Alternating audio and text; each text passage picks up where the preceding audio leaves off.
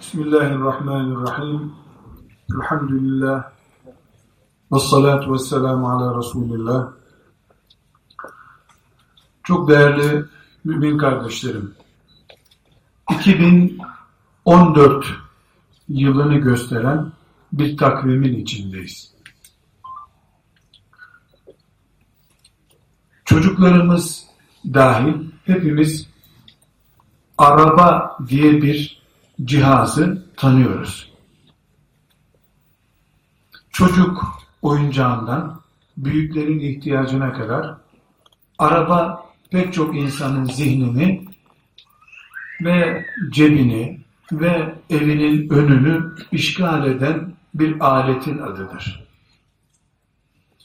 Bundan 114 sene önce 1900 yılında da Kastamonu'da araba biliniyordu. O günkü Kastamonu sokaklarında dolaşan çocuklar da, yaşlılar da araba deyince akıllarına bir binek cihazı geliyordu şüphesiz. Ama atların çektiği bir arabayı hatırlıyorlardı. Biz motorun şanzımanla çektiği bir cihaza araba diyoruz. Onlar atın veya iki tane atın çektiği demir tekerlekli bir arabaya araba diyorlardı. Biz yakıt deyince benzin anlıyoruz. Onlar yakıt deyince saman anlıyorlardı. Biz de lastik diyoruz. Onlar da lastik diyorlardı. Ama biz araba lastiği diye bir şey diyoruz. Onlar nalın altına çakılan bir lastiği anlıyorlardı. Araba dün de bugün de arabadır. Ama 1900 yılındaki araba başka şeyi yansıtıyor. 2014 yılında 114 sene sonra araba başka bir şeyi yansıtıyor. Büyük ihtimal 2114 yılına geldiğinde insanlık, eğer dünyanın ömrü varsa, tıpkı bugün benim at arabasını tasvir etmeye çalıştığım gibi, o günün insanları da bugünkü arabayı at arabası gibi tarif edecekler. İnsanlar depoda bir şeyler yakıp onunla gidiyorlarmış. Gürültülü gürültülü bir şeylerle gidiyorlarmış diye müzelerde bizim arabalarımızı iptidai araçlar olarak büyük ihtimalle izleyecekler. Gidişat o ki sessiz, yakıtsız, güneş enerjisiyle dolaşan, kendiliğinden direksiyonsuz yolu bulan, insan bulunca kendiliğinden duran araçlar imal edilecek, edilmeye başlanmış. Bizden öncekilerin arabaları büyük turistik lokantalarda oyuncak olarak sergileniyor. Bir de yanına kanı aletleri koyuyorlar. Araba buymuş deyip çoluk çocuğa eğlence olarak gösteriyorlar. Biz ise modern cihazlarımızı kullanıyoruz. Modern araçlarımızla övünüyoruz. Bizden sonrakiler de bizim 1900'lü yıllardakilere yaptığımızı bize yapacaklar. Dünyanın ömrü varsa şüphesiz. Ömrü bittiyse dünyanın kimsenin kimseye gülecek hali kalmadı. Aziz kardeşlerim, dün yakıt deyince samanı anlayanlar, motor deyince at, katır anlayanlar, yanlış bir iş yapmıyorlardı. Onların yakıtı ottu, doğru. Onlar lastik düşmüş deyince nalın altındaki lastik düşmüş at kayıyor ikide bir anlıyorlardı. Doğruydu anladıkları. O zaman oydu anlaşılması gereken. O zamanın zengin insanı Kastamonu'ya beyaz atla gelen ağaydı. Şimdi Kastamonu'ya at üstünde gelse biri çoluk çocuğun oyuncağı olur herhalde. O zamanki zenginlik kavramı şimdi fakirlik kavramına bile tekabül etmiyor. Şimdiki zenginlik kavramı da ihtimal 50 sene sonra sefalet kavramı olarak kullanılacaktır. Tarih değiştikçe yaşam tarzı değişiyor. Yaşam tarzı ile beraber insan oğlunun algılaması da değişiyor. Dün modern olan şey bugün gereksiz oluyor. Dün zaruretten kabul edilen şey bugün baş belası kabul edilebiliyor. Bugünkü şeylerde yarın bu şekilde değerlendirilecek büyük ihtimalle. Dün insanlar sakal bırakmayacak olsalar kel midir, casus mudur diye şüpheyle karşılanıyorlardı. Bugün dün ayıplanan şey modernlik, yaşama uyumluluk, efendilik sembolü olarak kabul ediliyor. Hayat akşamla sabah arasındaki değişim gibi değişiyor. Sabah her şeyin aydınlık olduğu bir şehirde akşam göz gözü görmüyor. Hiç kimse de bunu ayıplamıyor. Akşam oldu, normaldir deniyor. Çünkü saat ilerledikçe gözlerimizin farklı bir dünya görmesi normal. Değerli kardeşlerim, tarih dersi ya da teknolojinin gelişim sürecini anlatan bir ders vermeye çalışmıyorum ben. Ama bir şey söyleyeceğim. 80 yaşındaki efendi amcalarımız, onların zamanındaki büyüklerin çocuklara uyguladığı terbiye metodunu bugünkü çocuklara uygularlarsa eğer akşam vaktinde kendisini sabahın aydınlığında zanneden tavuk körü gibi kalırlar bu dünyada. Güneşin battığını akşam olduğunu anlamayan çaresiz ve ilk çukurda tökezleyip batmaya mahkum bir yolda yürür. Akşam olduğunu bilen akşam gibi yürümek zorundadır. Öğlen sıcağında yaz günü bir bahar havasında yürür gibi yürüyemezsin. Başına bir şey koymak zorundasın. Güneş çarpar. Şehirde yürümekle, köyde yürümekle farklı. İnsan nerede, ne zaman yaşadığını bilirse dengeli bir hayat yaşayabilir. Değerli kardeşlerim, din de böyledir. Dindarlık da ancak böyle mümkündür. Biz Ömer bin Hattab'ın zamanında ve Medine'de yaşamıyoruz. Namazımız Ömer'in namazıdır. Orucumuz Ömer'in orucudur. Tesettürümüz Ömer'in karısının kızının tesettürüdür. Haccımız Ömer'in yaptığı haçtır. Ama bizim imtihanımız Ömer'in imtihanı değildir. Ömer'i Allah asırlar öncesinin Medine şartlarına göre imtihan etti. Tıpkı Ömer, Allah ondan razı olsun. Bir yerden bir yere gitmek için devesine bir tutam ot bulunca yol imkanı buldum diyordu da biz bir yerden bir yere gitmek için bir teneke benzin bulursak yol imkanı bulduk diyoruz. Yakıtın ihtiyaç olması değişmedi ama türü değişti.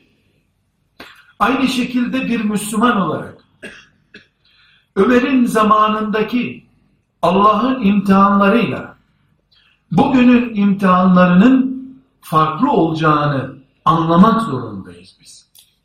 Bu zamanın sabrı bundan 70 sene önceki gibi ekmek kuyruğunda bekleme sabrı değildir artık. Bu zamanın sabrı insanların gurbete giden eşlerini gurbete giden delikanlı çocuklarını işte kış boyu çalışacak da yazında köyümüze gelecek beraber tarlayı ekeceğiz, biçeceğiz inşallah diye bekleme zamanı değildir. Delikanlı askere gider, gurbete giderdi de iki sene sonra mektubu gelir ya da gelmezdi. Şimdi askere giderken ya da gezmeye İstanbul'a giderken elinden cep telefonu düşmeden 24 saat anasını sevgilisini arayarak gidiyor. Gitti mi gitmedi mi belli olmayacak kadar sesi kesilmiyor evden. Gurbetin acısı yok. Evlerin içine sinmiş casus gurbet var artık. İmtihan değişti. Dün gözden ırak insanlarımızı, akrabalarımızı, dostlarımızı merak ediyorduk.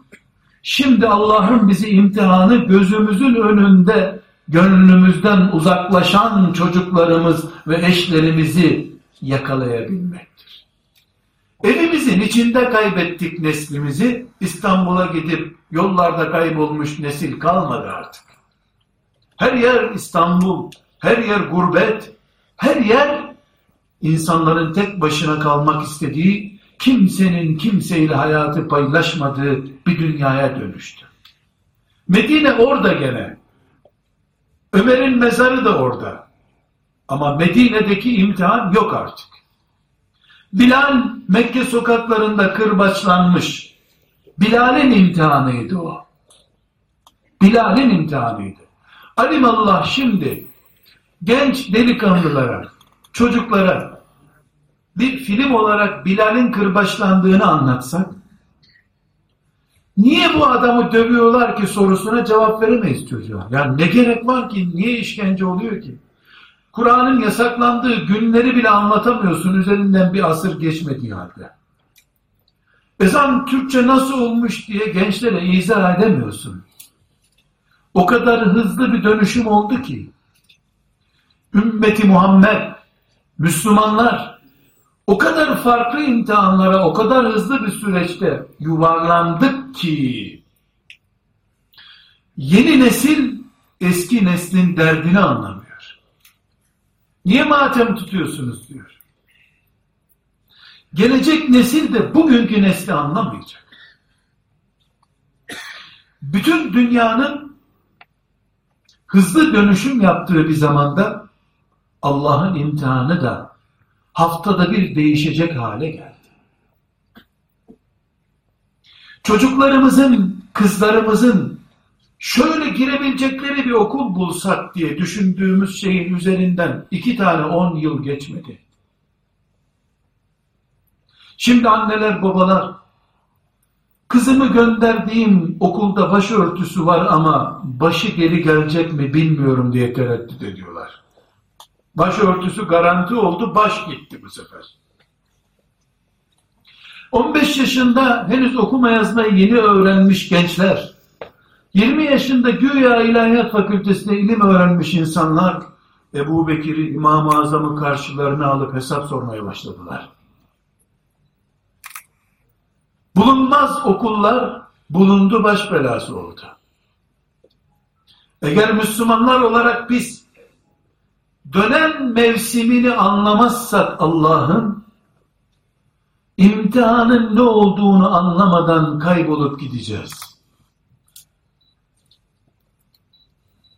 Tıpkı bizden önceki nesil bizi filanca düşmandan kurtarıyor derken dinimizden de soğuttuğunu anladığımız zaman iş işten geçmiş olduğu gibi. Kardeşler bu cep telefonu mesela bizim iletişim cihazımız mıdır yoksa bizim frekansımızla oynayan bir şeytan dalgası mıdır? Bunu anlayana kadar telefon işimizi bitirmiş olacak. Telefon düşmanlığının anlamı yok. Televizyon düşmanlığının da anlamı yok. Okul düşmanlığının da yeri yok zaten. Gerçekte yeri yok. Ama nasıl bir süreci yaşadığımızı anlamazsak kaybeden biz oluruz. Nasıl bir tutam saman yakıt anlamına geliyordu da 100 sene sonra bir teneke benzin onun yerini aldı. Dünkü Allah'ın müminlik imtihanları bizim nasıl değerlendireceğimize dair, nasıl kendimizi hazırlayacağımıza dair hazırladığı imtihanlar dün başkaydı, bugün başka. Kendisini hala dünde zannedenler, bugünü kaybetmek zorundadırlar. Anneler, babalar, muallimler, murabbiler, vakıf başkanları, dernek başkanları, insanlığa hizmet için bir yerde duranlar, 2014 yılında kurdukları bir derneği, bir kurumu, bir eğitim müessesesini işletirken eğer, bugünün anlayışına göre, bugünün imtihan noktalarına göre, bugünün dünya sorunlarına göre 10 yaşındaki çocukları eğitirlerse, 30 sene sonra bu çocukların geldiği dünya, onlar anne baba olduklarında, kurumların başına geçtiklerinde, görmedikleri, ipuçlarını bulmadıkları bir dünya ile karşılaştıklarında, tıpkı insanlar bir gece değişen alfabeden dolayı sabaha cahil kalktıkları gibi, teknolojinin dünya algılamasının tamamen değiştiği bir dünyada, biz 2000'li yıllara göre hazırladığımız nesli 2050 yılında bataklığa ittik demektir. Onun için bugün dernek kuranlar, vakıf kuranlar, bir yerde mürebbilik vazifesi yapanlar, kesinlikle gençleri evlendirmeye yönelik program yapmamalıdırlar. Çünkü evlilik bugün kolay mı zor mu düğün masrafı var mı diye düşünülecek bir şeydir. Yarının sorunu evlenememek sorunu değildir. Yarının sorunu boşanmadan yaşayabilme sorunudur. Kültür hizmeti diye bir hizmetin yeri yok bu dünyada artık. Kastamonu kültürünü yaşatma sorunu diye bir şey yok. İnsanların eski kültürü barındırma diye bir derdi yok. Paranın, medyanın, fotoğraf çekmenin, gezmenin her şey demek olduğu bir zamanda geçmişin kültürünü yaşatmak diye bir sevda aşılanamıyor. Geleceği geçmişten koparmamak diye bir dert sahibi olmak gerekiyor. 100 sene öncesiyle 200 sene sonrasında köprü olabilenler hayırlı bir hizmet yapmış olurlar.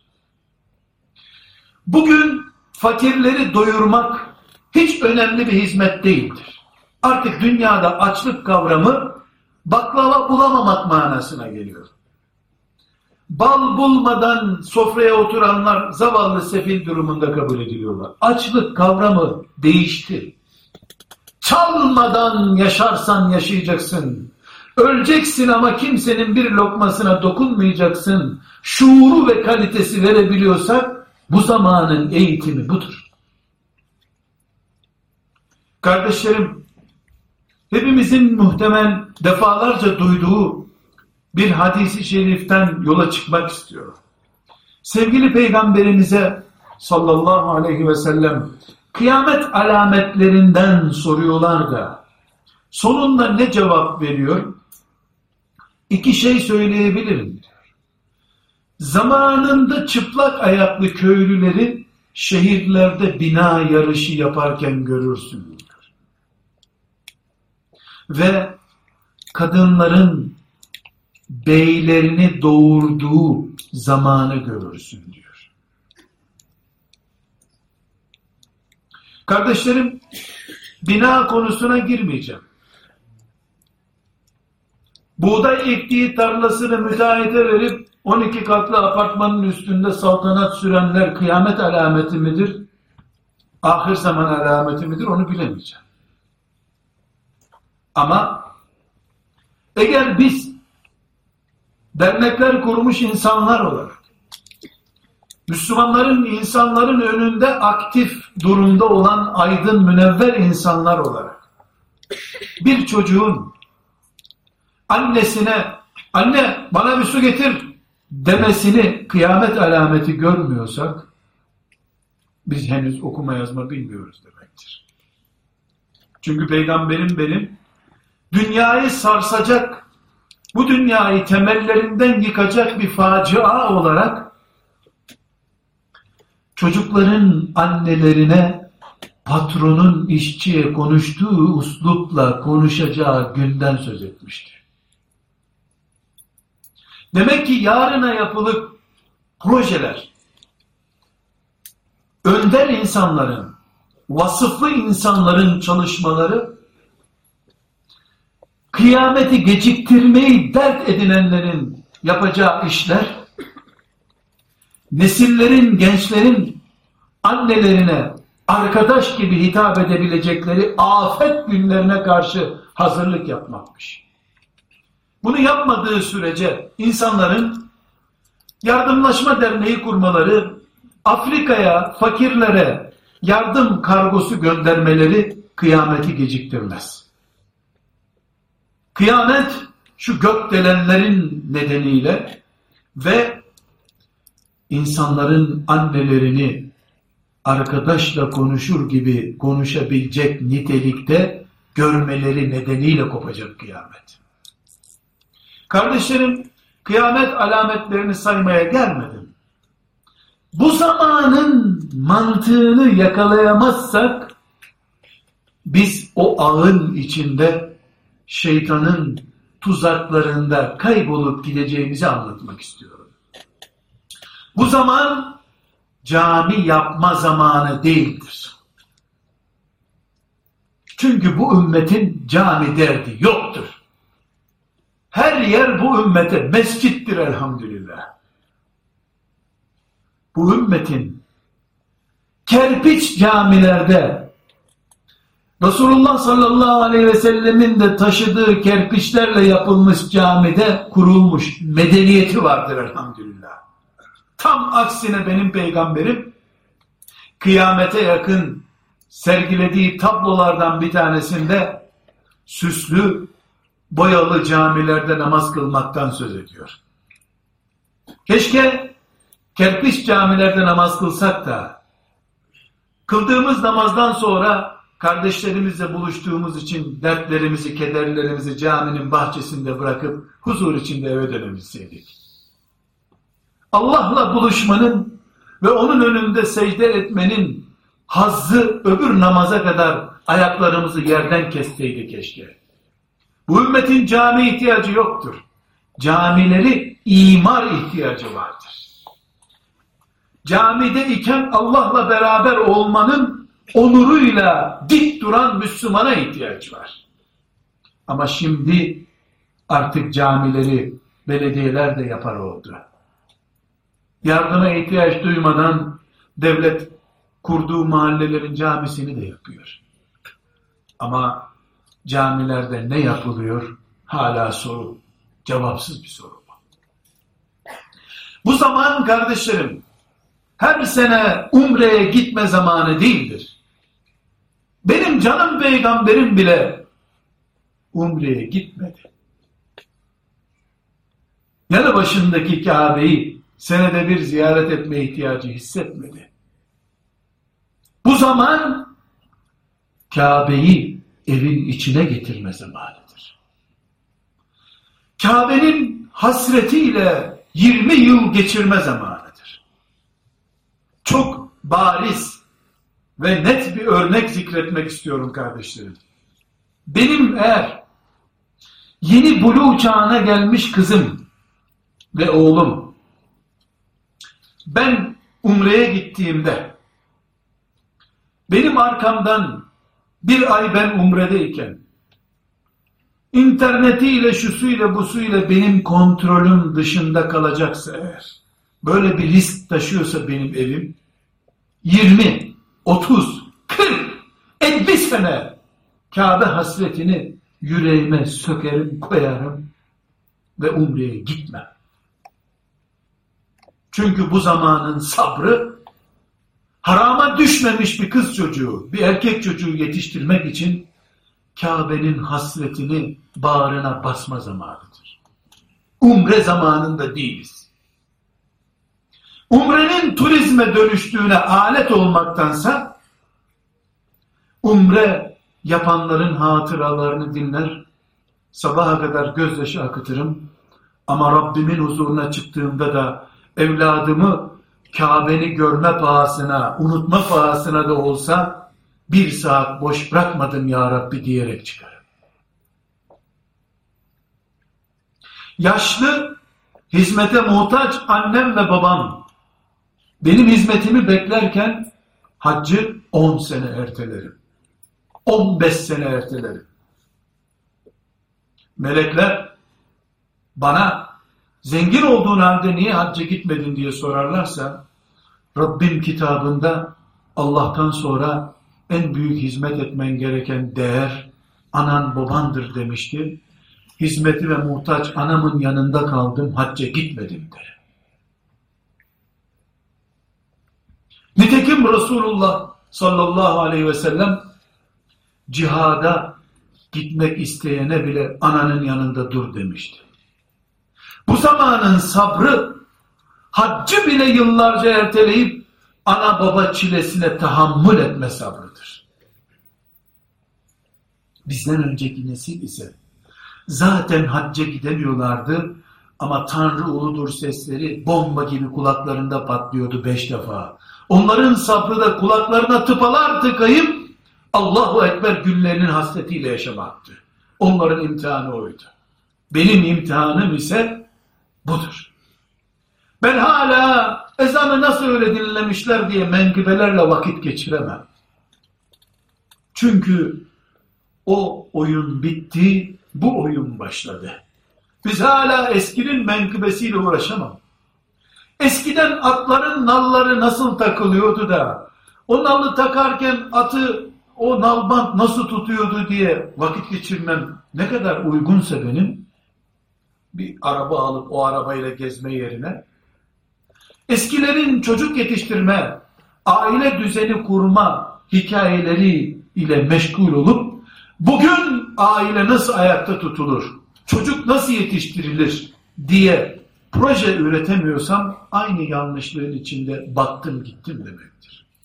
Eskilerin at arabalarıyla uğraşma zamanı değil, modern bir araba bulma zamanıysa bugün eğer, ben de eskilerin nasıl ne yaptıklarıyla uğraşamam. İmanım, cennet cehennem anlayışım, namazım, orucum, haccım, cihadım, İslam'ın temel ilkeleri zaten yerinde duruyor. Ama farklı olarak Allah'ın dün bir çeşit yaptığı imtihan bugün benim karşıma başka çeşit çıktıysa ben bugün neyle muhatapsam onunla ilgilenme mecburiyetinde hissederim kendimi. Kardeşlerim çok basit bir örnek size vereyim. Allah için yapılacak en önemli işlerden biri Kur'an okumaktır değil mi? İnsan karşısına Kur'an-ı Kerim musaf koyup okuduğunda Rabbi ile konuşuyor demektir. Cuma ezanı okunduktan sonra şöyle bir cüz Kur'an okuyayım diye oturup evinde bir cüz Kur'an okusa insan, o arada da cuma namazını da kaçırmış olsa sevap işlemiş olur mu? On cüz Kur'an okumuş olsa, Kur'an'ı hatmetse cumanın yerine geçer mi? Aziz kardeşlerim, bedeli pahalı ödenir bir söz söylüyorum. Bakınız bedeli pahalı ödenir bir söz söylüyorum. O bedeli ben ödeyeceğim. Bu zamanda başörtüsüne takılıp kalmak da böyle bir şeydir. Başın içi batırılaştırılmış, liberalleştirilmiş bir İslam'la meşgulken, beyinleri liberalizm çökertmişken, başörtülü feraceli kızlar alışveriş merkezlerinde gecenin birine kadar dolaşırken şehir merkezlerinde başörtüsü diye bir kavgası olamaz Müslümanın. Tıpkı bu cuma ezanı okunduğu vakitte Allah için bir cüz Kur'an okuyup sevap kazanayım diyen Müslümanın düştüğü saflığa düşmektir. Beyinleri gitmiş gençlerin başında başörtüsü olsa, çenesinde sakal olsa ne olur? Allah diriltirken insanları önce imanla diriltecek. Peygamber aleyhisselamın evlilik sistemine itirazı olan Müslüman kadın, Peygamber aleyhisselamın sünnetini tarihseldir, şudur budur, bizim zamanımız moderndir diye ihmal etmeyi basit gören bir insan. Yani kafasında Allah'a, peygambere ve İslam'a dair temel esaslarda sıkıntı olan bir insan bir bağ sakallı olsa ne olur? Uzun şalvarlı olsa ne olur? Cübbesi beş metre eninde olsa ne olur? Kıyamet günü biz pantolonlarımıza göre mi dirileceğiz? Başörtü modellerimize göre mi dirileceğiz?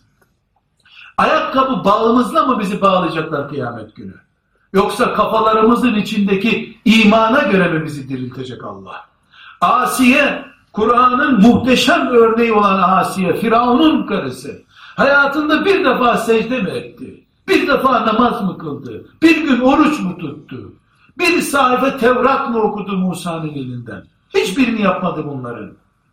Ama peygamberlerden sonraki en muhteşem isimler sayılırken Asiye en başta geliyor.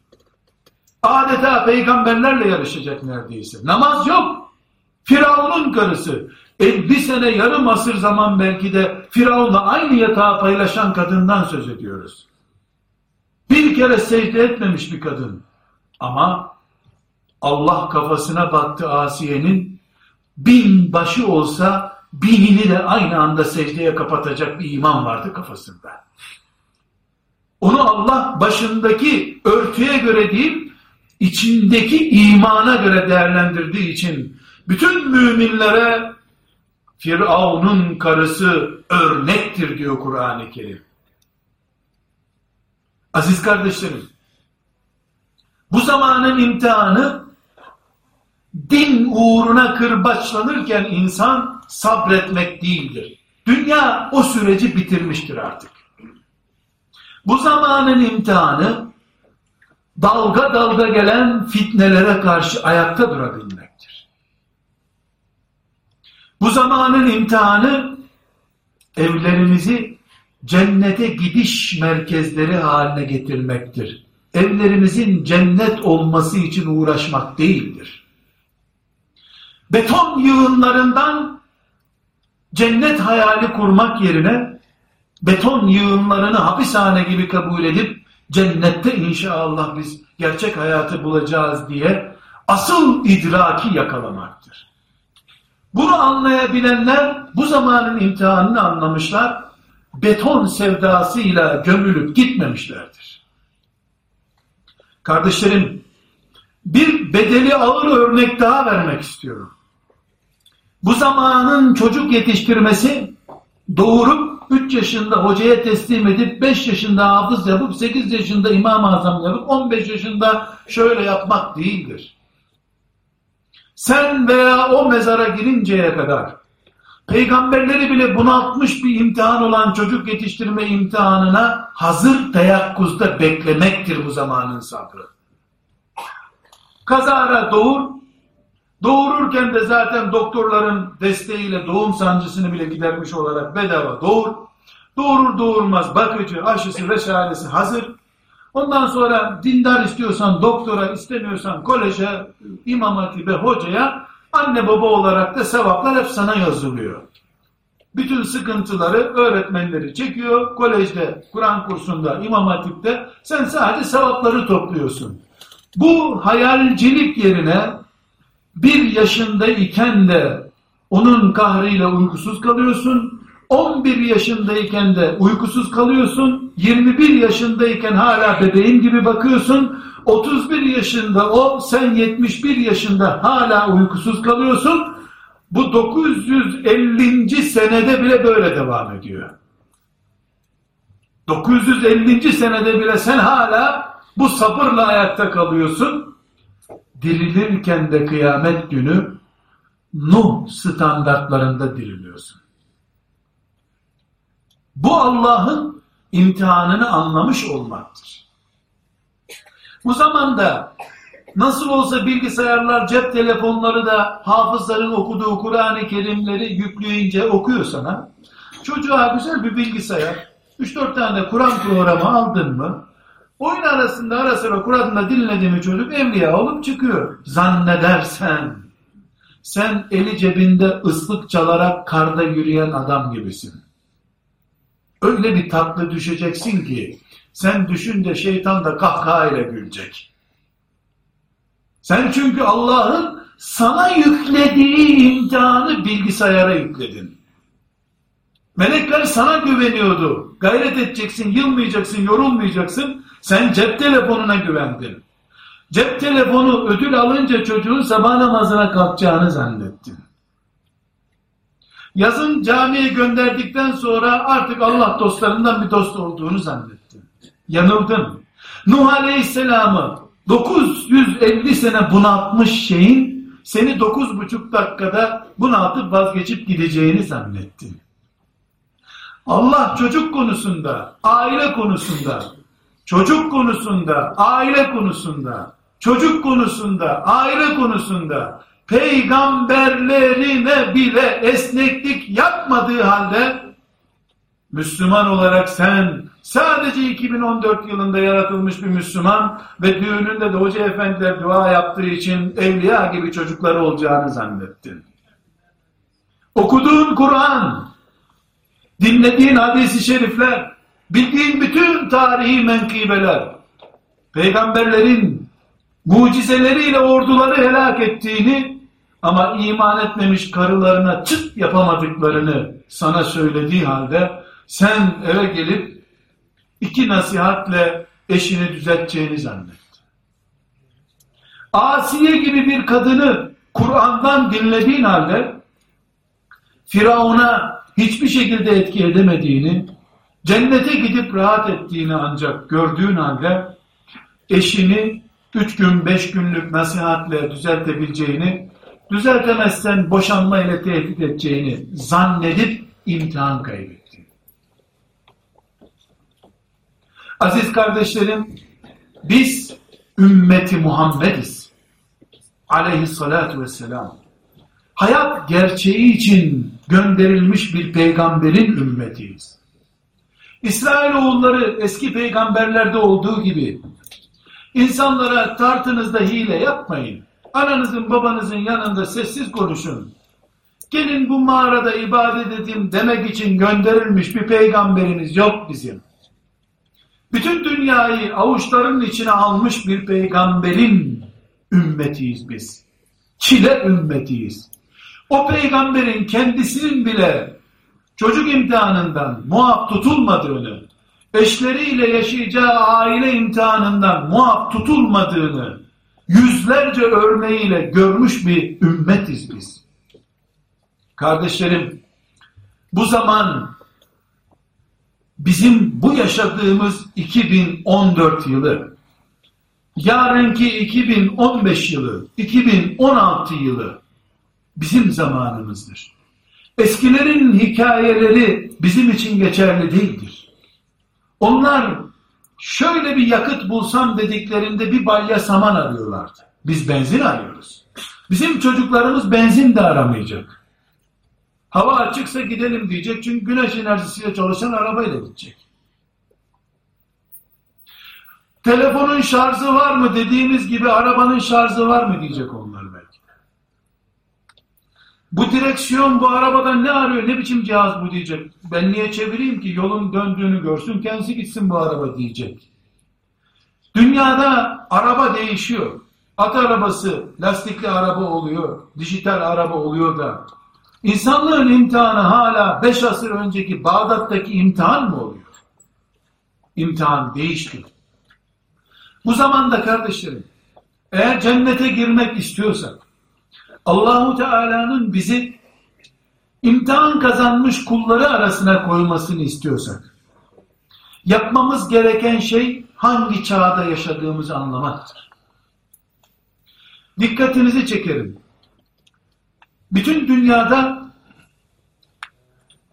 öğrenci transferleri yapılır. 10 öğrenci o ülke alır, 10 öğrenci oraya gönderir.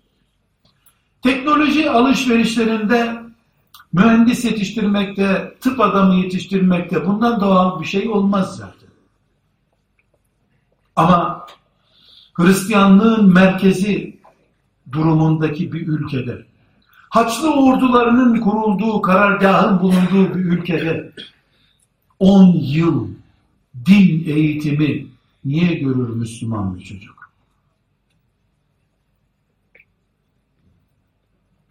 Camilerimizdeki imamları, müftülerimizi yetiştirmek için din öğreten ilahiyat hocamızın akademik kimliğinde İngiltere'deki filan üniversitede ders görmüş, diploma almış, gelmiş. Nasıl yazar? İngiltere veya filan batı ülkesi bu kadar mı insanlığa ve kültüre düşkün? Aman oradaki insanlar da yetişsinler diye meraklı mı? Yoksa bir projesi var 150-200 sene sonrası içinde o projeye mi çalışıyor? Biz projenin ne olduğunu anladığımızda çoktan ipler elimizden geçmiş olacak da biz mi anlamıyoruz yoksa? Bu zamanın taktiğini çözemeyenlerin bu zamanın tuzağından kurtulmaları nasıl mümkün olur? Tıp batıda öğrenilebilir. Ama papazlardan İslam öğrenilir de ondan ben şüphe etmez miyim acaba? Bu zamanın sabrı bunları çözmektir işte. Bunu anlayabilmektir. Bunu anlayamıyor olduktan sonra düşman beni şöyle dövdü, böyle kırdı boynumu demem hakkım değil ki benim. Düşman kendine çalışıyor. En sesini uzatana da iyi bir tokat vuruyor. Kardeşlerim, bu zamanı yaşayanlar geçmişle ne övünebilirler ne yerenebilirler. Bu zamanın ekmeğini yiyenler bu zamanın savaşını anlamak zorundadırlar. Nasıl bu zaman Çanakkale'de vatan savunma zamanı değilse, Allah'ın imtihanı da eskisi gibi haçlı ordularının önünde dinini ve namusunu koruma zamanı değil demek ki. Anadolu'yu altı defa, yedi defa işgal eden, sekizincisinde de geri kaçan Haçlı ordularının namusumuzu çiğnemesin diye kaleler kurmak o zamanın yapısıydı, değeriydi. Şimdi o kaleler sadece turistik ziyaret merkezleridir. Çünkü şimdi düşmanın ordularla gelip tüfeklerle, toplarla devirmeye çalışacağı kaleye gerek yok. Düşman artık kablodan sızıyor. Frekansla sızıyor. Gözden göze iletişim kuruyor. Ordu göndermiyor, dalga gönderiyor. Savunma taktiklerimiz hala taş ve sopalarla mı olacak? Kazma kürek Kastamonu'nun girişinde mi bekleyeceğiz düşman gelmesin, namusumuzu çiğnemesin diye? Her şey değişti de Müslümanın imtihan algılayışı mı değişmeyecek? Bu zaman imtihanımızın modern olduğu bir zamandır. Ve bu en çok evlerimizde yansımaktadır. Kardeşlerim iyi biliriz diyorlar ya musallada hatır belasına. Kötüyüz desen zaten cenazeye gitmen gerekmiyor.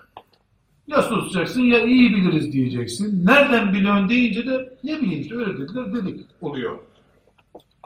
Gerçekten nasıl bilirdiniz sorusuna cevabımızı camiye göre versek Ömer karşımıza dikiliyor. Ömer bin Hattab radıyallahu anh ne diyor? Şu camide eğilip kalkmaya bakarak insanlar hakkında kanaat kullanmayın diyor. Camiye münafıklar da geliyor diyor. Cami cemaati olduğuna göre değil.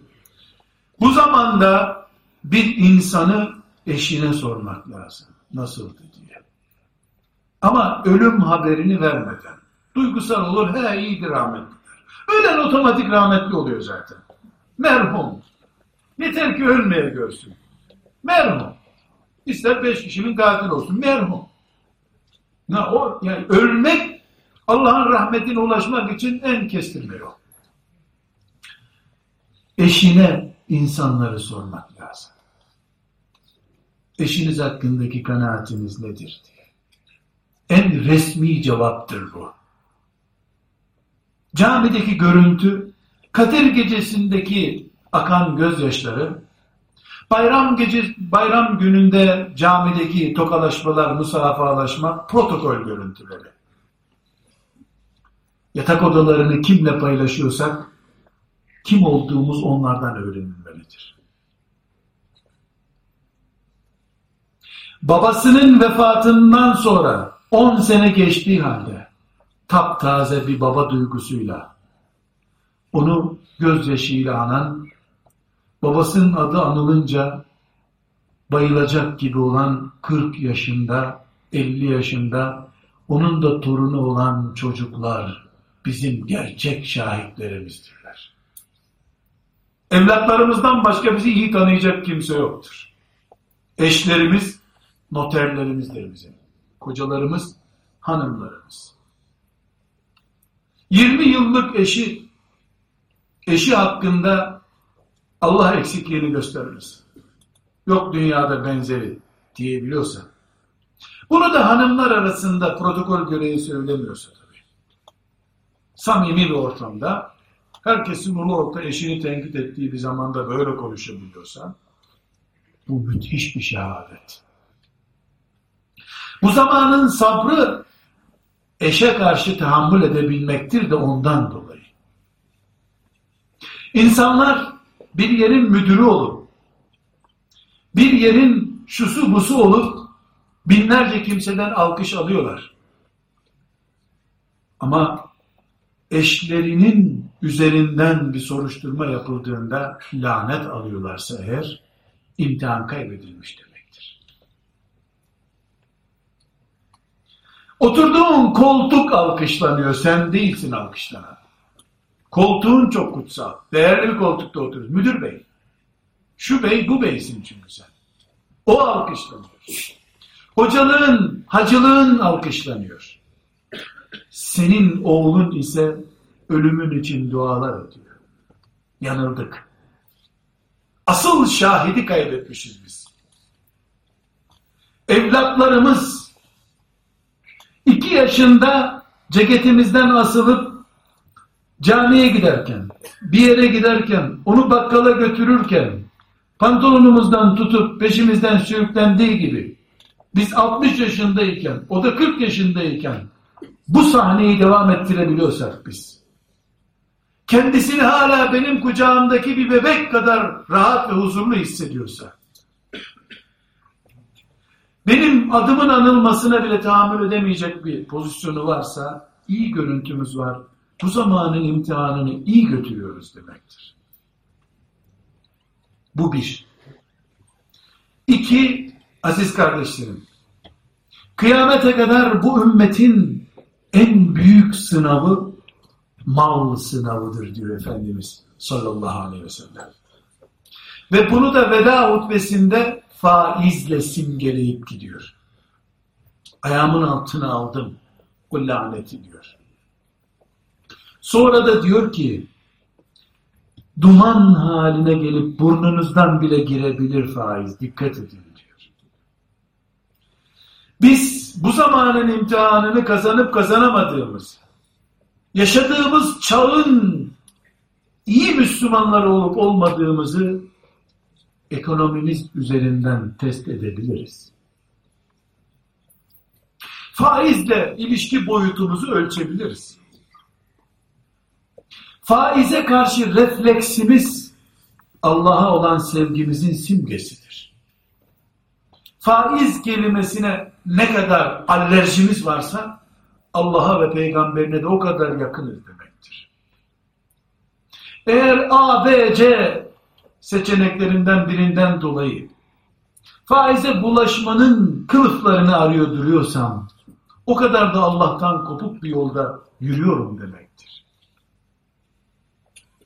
Değerli kardeşlerim, bir üçüncü seçenek de herhangi birimiz, annemiz, babamız, dayılarımız, dedelerimiz, nenelerimiz, hatta uzak akrabalarımız hakkında kötü bir iz bırakacak tartışmayı kabul etmediğimiz halde bu ümmetin büyükleri başta ashab-ı kiram olmak üzere mezhep imamlarımız Allah dostu evliya örneklerimiz üzerinde isteyenin istediği gibi konuşması bizi rahatsız etmiyorsa ashab-ı kiramın iffeti ve onuru bizim teyzelerimiz, halalarımızın iffeti, onuru kadar bizi ilgilendirmiyorsa bu zamanın imtihanlarından birini kaybettik demektir. Oturduğumuz toprağın, bastığımız toprağın alttan oyulmasından rahatsız olmuyoruz demektir.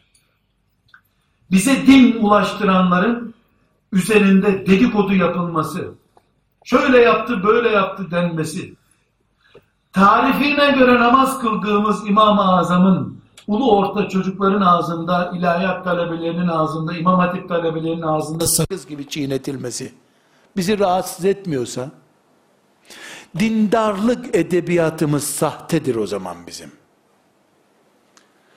Namusumuzu babalarımızın üzerinden test ediyoruz, annelerimizin üzerinden test ediyoruz da, bize gelen dinin sağlamlığını, niye bu dini bize ulaştıranlar üzerinden test etmiyoruz? Çağımızın fitnesi nedir? İnternet üzerinden, medyası üzerinden, şu üzerinden, bu üzerinden ümmetimin geçmişini irdelemektir. Allah'ın kaldırdım dediği dini ikiz kardeş din gibi karşıma çıkartmaktır. Sizin de Ali'niz veliniz böyleymiş dendiğinde ya var mıymış bizde böyle bir şey diyebilmemdir. Bu zamanın belası bu.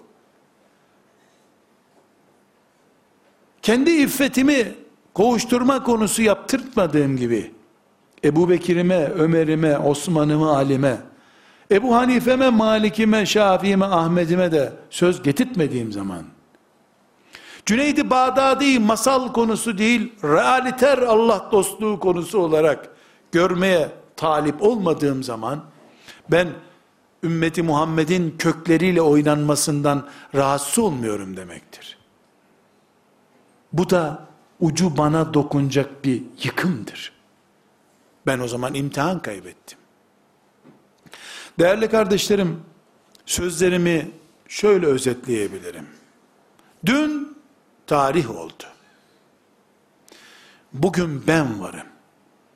Rabbim beni Ebrehe'nin Kabe'ye saldırdığı orduya karşı niye sen tedbir almadın diye imtihan etmeyecek herhalde.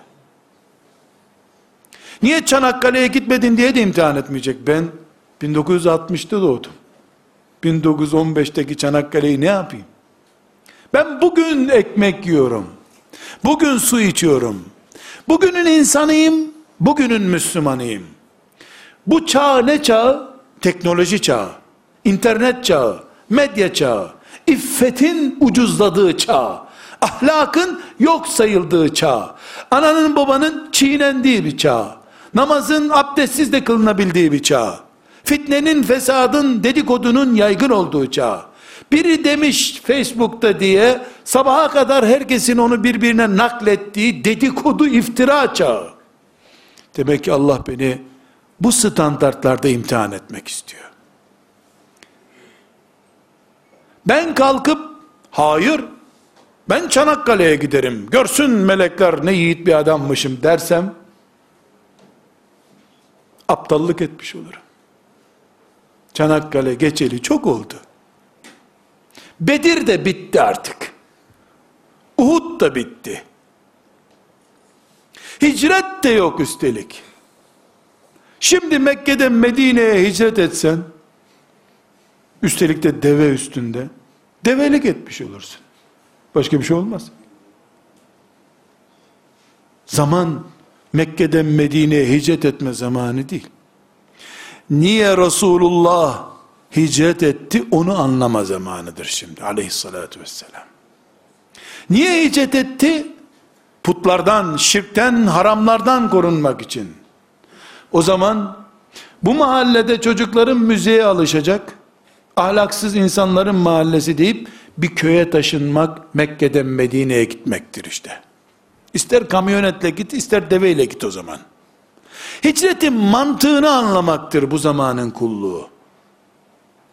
Kardeşlerim yaşadığımız çağı anlamadıkça biz bu çağın belalarından kendimizi koruyamayız. Eskiler bizim için sadece örnektir. Onlar o zaman imtihana tabi tutuldular. İbrahim Aleyhisselam da Nemrut imtihanına tabi tutuldu. Amcasının oğlu Lut Aleyhisselam aynı zamanı yaşadığı halde Nemrut onu imtihan etmedi. O ateşe atılmadı. Ateşten beter bir belanın içine atıldı. Onun imtihanı da oydu. Biz çocuğumuz internet ağlarına takıldığı sürece kendimizi huzurlu hissediyorsak yanıldık demektir. İmanında hala kadere, meleklere, ahirete iman, elini görüp bu el benimdir dediği kadar kesin olmayan bir çocuk yetiştirdiysek, onu İmam Hatip Lisesi'ne, ilahiyata gönderdik diye sakın avunmasın hiç kimse. Nereye gönderdiysen gönder. Babası da Ebu Cehil'i Kabe'nin dibinde büyütmüştü zaten. Daha iyi bir okula gönderecek hali yok. Ebu Cehil'i göndermişlerdi o okula işte. Mesele cennete aday insan olmak meselesi midir? Tarih kitaplarından İslam ve Müslümanlık okumak meselesimidir. Eğer biz bu zamanı tanıdıysak, cebimizde telefonunu kullanıyorsak, önümüzdeki bilgisayardan dünyayı görüyorsak, imtihanımızın da bilgisayar üzerinden olduğunu, cep telefonu üzerinden olduğunu anlayacağız. Anlayamazsak zarara uğradık. Bu zamanın sabrı budur. Beddua etmek değildir. Bu zamanın cihadı böyle yapılıyor. Bu zamanın takvası böyledir. Bu zamanın camileri böyle olmalıdır. Herkes Müslümanlığında, Müslümanlığını evinde, eşinde, çocuğunda, ticaretinde, malında, arkadaşında, çevresinde test etmelidir. Ve hiç kimse başkasının Müslümanlığı üzerinden cennet garantisi beklememelidir. Kardeşlerim dikkat ediniz. Çok hassas bir örnek vermek istiyorum. Bunun da bedeli çok ağır. Bunu bilerek bu örneği veriyorum. Bu zaman insanların hak hürriyetlerinin, medeniyetlerinin, kişisel gelişimlerinin, teknolojinin, her şeyin alabora olup gittiği bir zaman. Dikkat edin, herkesin TC numarası var, herkes tek başına süper bir vatandaş, gruplaşmalar, hizipleşmeler de buna göre kalabalıklaştı.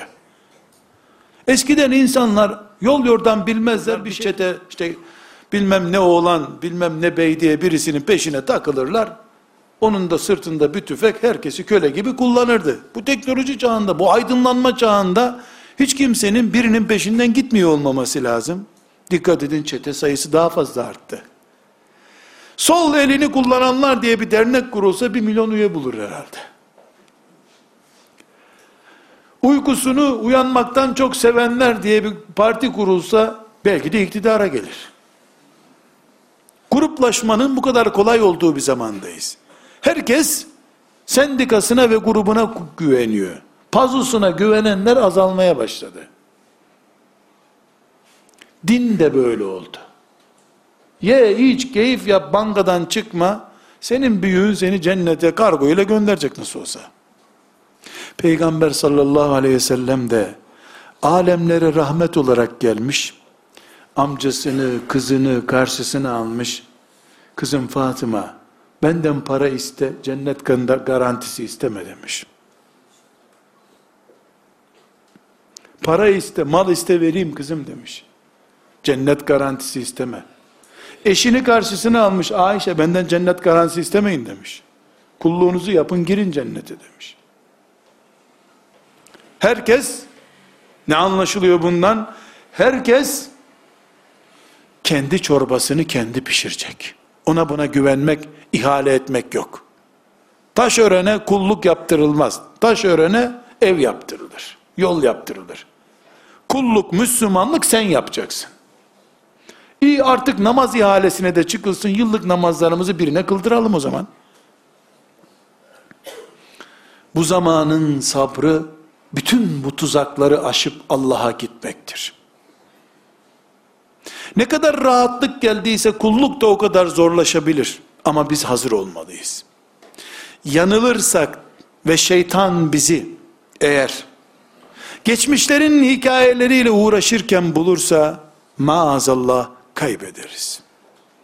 Sıhhat ve afiyet içerisinde mümin şuuruyla bu imtihanı kazanmayı, bu sabırla ayakta kalmayı Allah hepimize nasip buyursun diye dua ediyorum. Selamun Aleyküm.